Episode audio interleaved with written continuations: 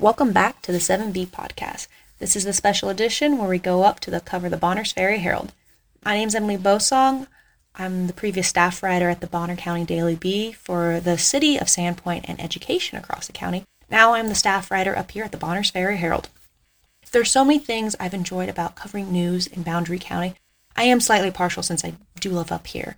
It's just, it's so beautiful seeing the scenery every day and just the older way of life that there is in the sense of still acting like small town America and how everybody knows everybody and being neighborly.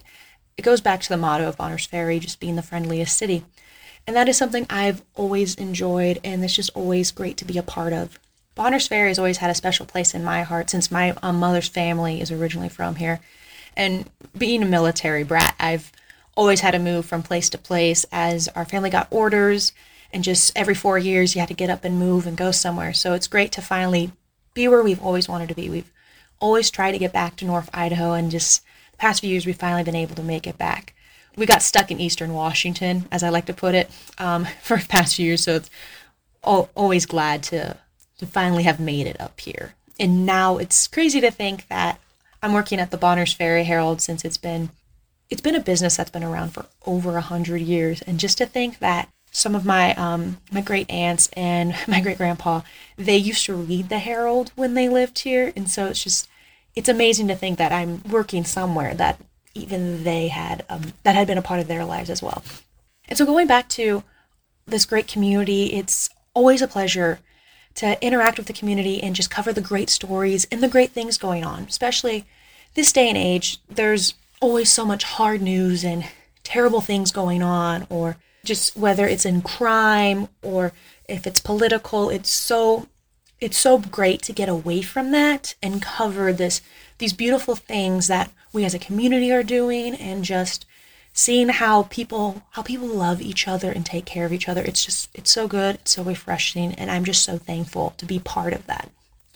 And so one of those great stories i got to cover lately was in um, last thursday's paper which was march 24th and the story was called Walking for the Restorium.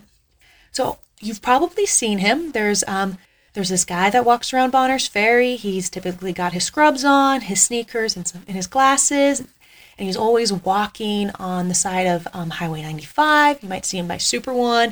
You might see him um, further north, up by Three Mile. And so some people call him Walking Man, but that is Eli Pine. So I got to interview Eli about two weeks ago, and he was just telling me his story. He's um, he told me he was he's adopted and he originally he was born in the Ukraine and just he's always had this eye condition. So he t- I, I don't quite remember exactly what it was called, but he has issues focusing his eyes. And so he jokingly said that's why he could never do sports and instead he pursued his culinary um, interests. But because of this condition, he has never felt comfortable driving so he's always walked just out of necessity. Now he likes walking just it just it just gives him time to think and it's just this great way of this older way of moving from location to location. He just loves being part of that and being part of the journey of walking. And so um, what's happened lately is um, Eli works for the Restorium. And for some of you who don't know, because I didn't know when I first moved here what the Restorium is, is each county in Idaho used to have a, an assisted living facility, and now um, the Boundary County Restorium is the only one left in Idaho. And so part of that is it's county funded, and that pays for like room and just basic living expenses there in the sense of providing the facility for the um, for residents that are live there. But it, they don't cover other things that people need just to feel alive, like going out and going on um, little little daily outings. So that's where the Friends of the Restorium comes in, and they've um, they'll provide like TVs and other recreational things for the residents just to have you know have time to enjoy things. And just lately they've gotten a van for the residents and they'll get them all in there and take them for beautiful scenic drives around the county. And so things like that is what they sponsor. So eli has um, since he's since he works at the Restorium, he's seen the need that there is for those um, for our elderly in the community. And so um, what's happened is Shellman Realty has decided to sponsor his walking. So for every mile that Eli walked in February, Shellman Realty donated a dollar to the Friends of the Restorium. So Eli walked 372 miles, which is insane to me. But he said um, that's just typical February. He doesn't walk very much in February compared to August and July. He's walking upwards of 400 miles. So this is another thing that he he will continue to keep walking. And Shellman Realty encourages others to join alongside just to fundraise and give give money back to the, Friends of the Restorium and then giving back, therefore giving back to our elderly in Boundary County.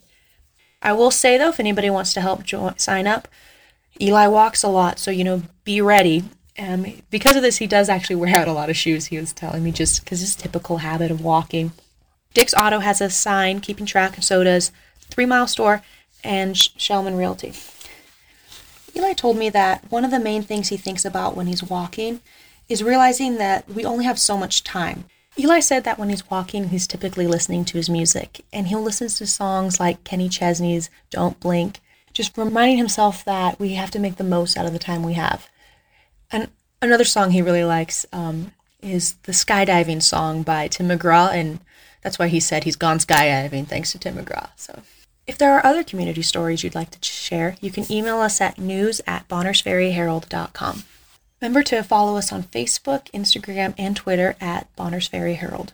And visit our website, bonnersferryherald.com, for all things Badger sports.